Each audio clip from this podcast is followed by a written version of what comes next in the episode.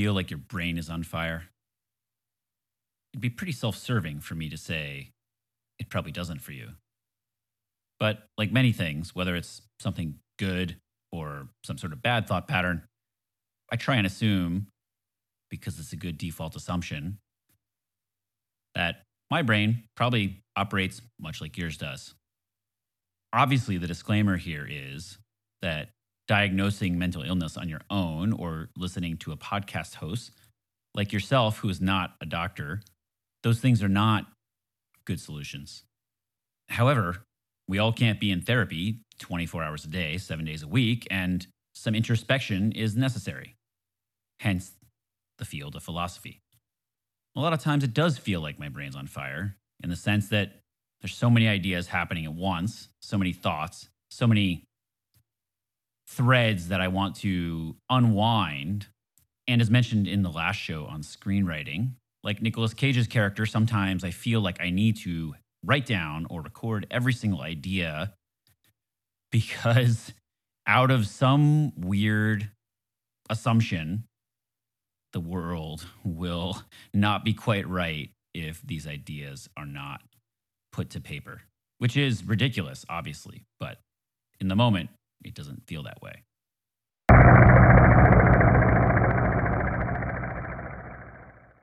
Danielle Steel, Sylvia Plath, Joyce Carol Oates, Stephen King, Isaac Asimov, all these people, all authors in this case, suffered from what is known as hypergraphia.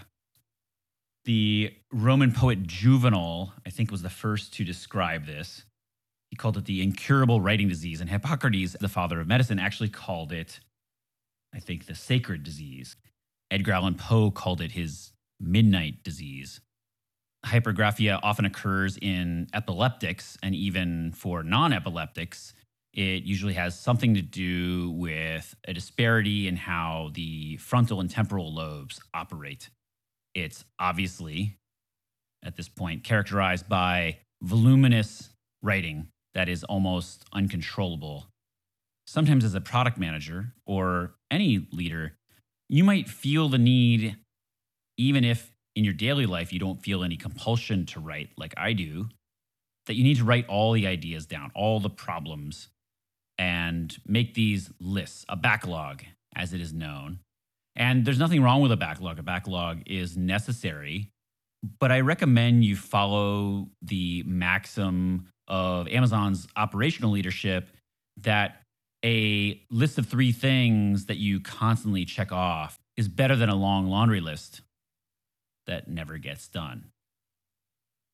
Inevitably, things will change in a company too. And this is especially true for product managers. Strategic priorities change, opinions change, people change within a company, customers change, the market changes, technology changes, and your huge backlog will often contain so many things that really you would never seriously do. And so the point of this is to stay focused and not worry about recording everything.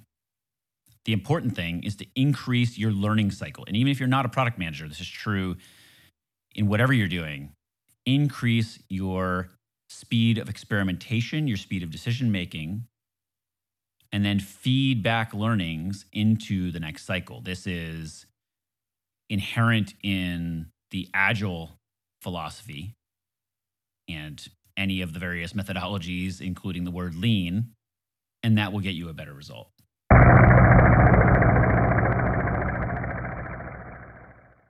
To be clear, hypergraphia is to my surprise, not just a term people like to use in the podcastosphere.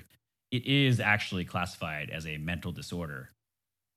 There's one great account in The Guardian where a woman says, It felt like a disease. I could not stop. It also felt like one of the best things that has ever happened to me. It still does. There's a mental health professional, again, this podcast host is not a mental health professional, who says that people do not benefit from severe mental illness. He says mental illness is not a spur to creativity.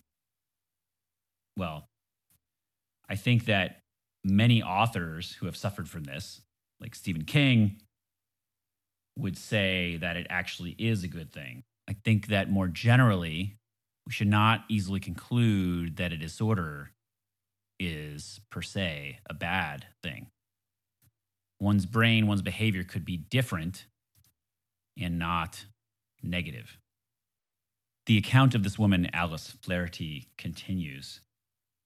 On good days, ideas would wake me at four in the morning.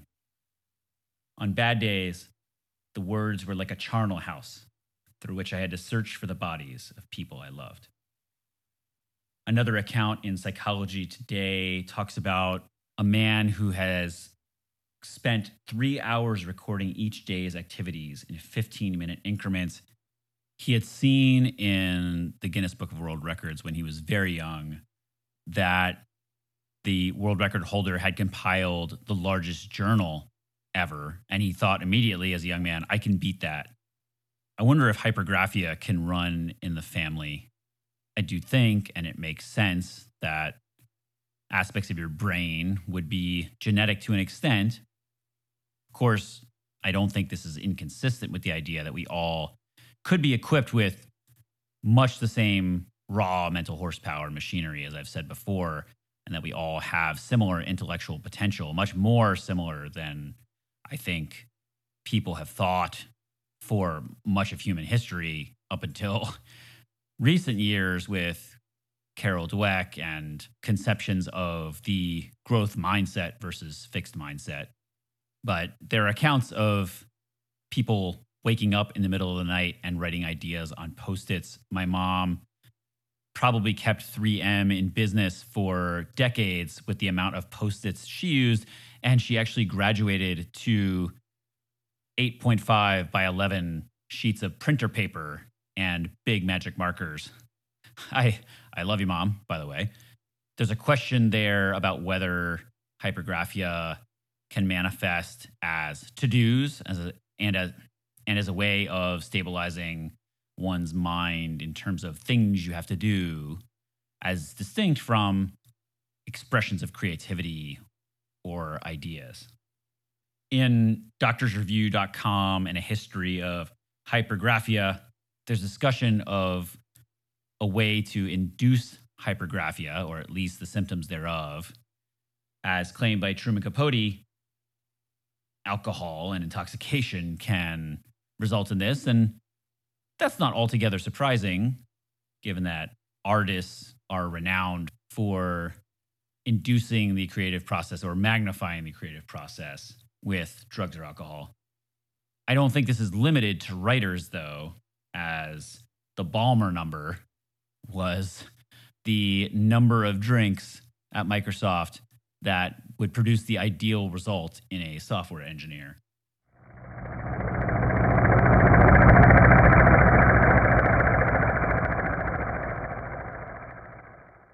From Wikipedia.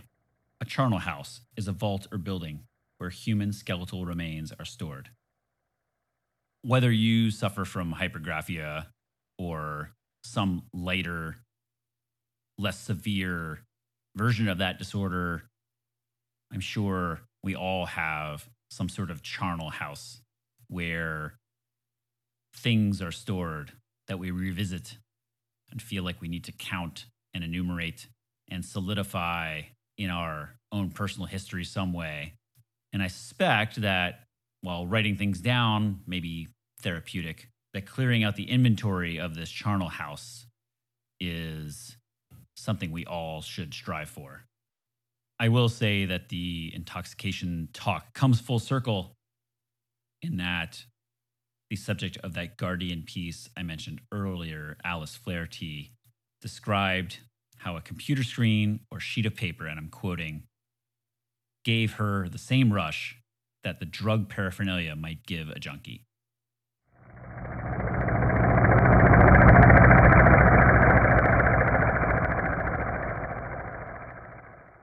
Whether you have hypergraphia or something like it, I suppose the only thing worse than having a condition like this would be to suppress it or not give it an outlet.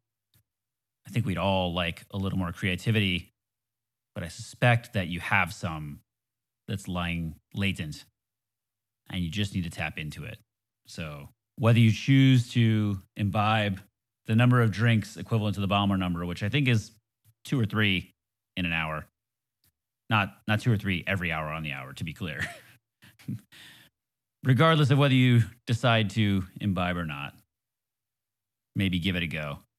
See what comes out the other side.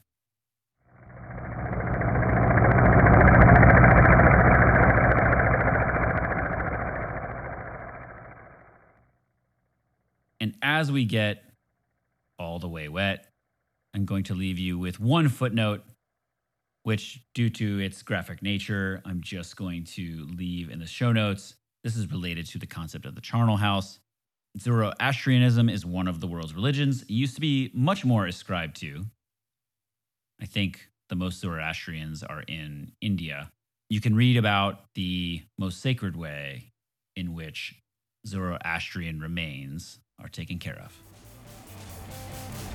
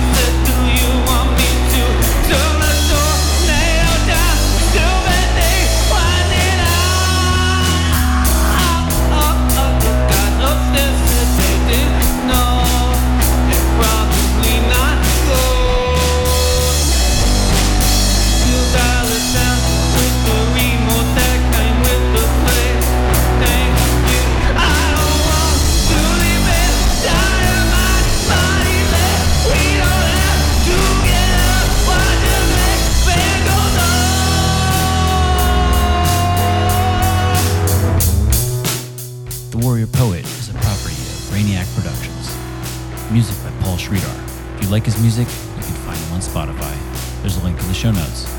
You can also trust him with your children. Trust me, I know. The helicopter fills you heard come courtesy of Mike Koenig. Thanks, Mike. Few things are as comforting as a powerful rotor shop. Speaking of which, if you like Warrior Poet, you might love our sister series, 100% Indivisible, the podcast about America. Warrior Poet is produced by Laddie, with special contributions by Spoonman and me,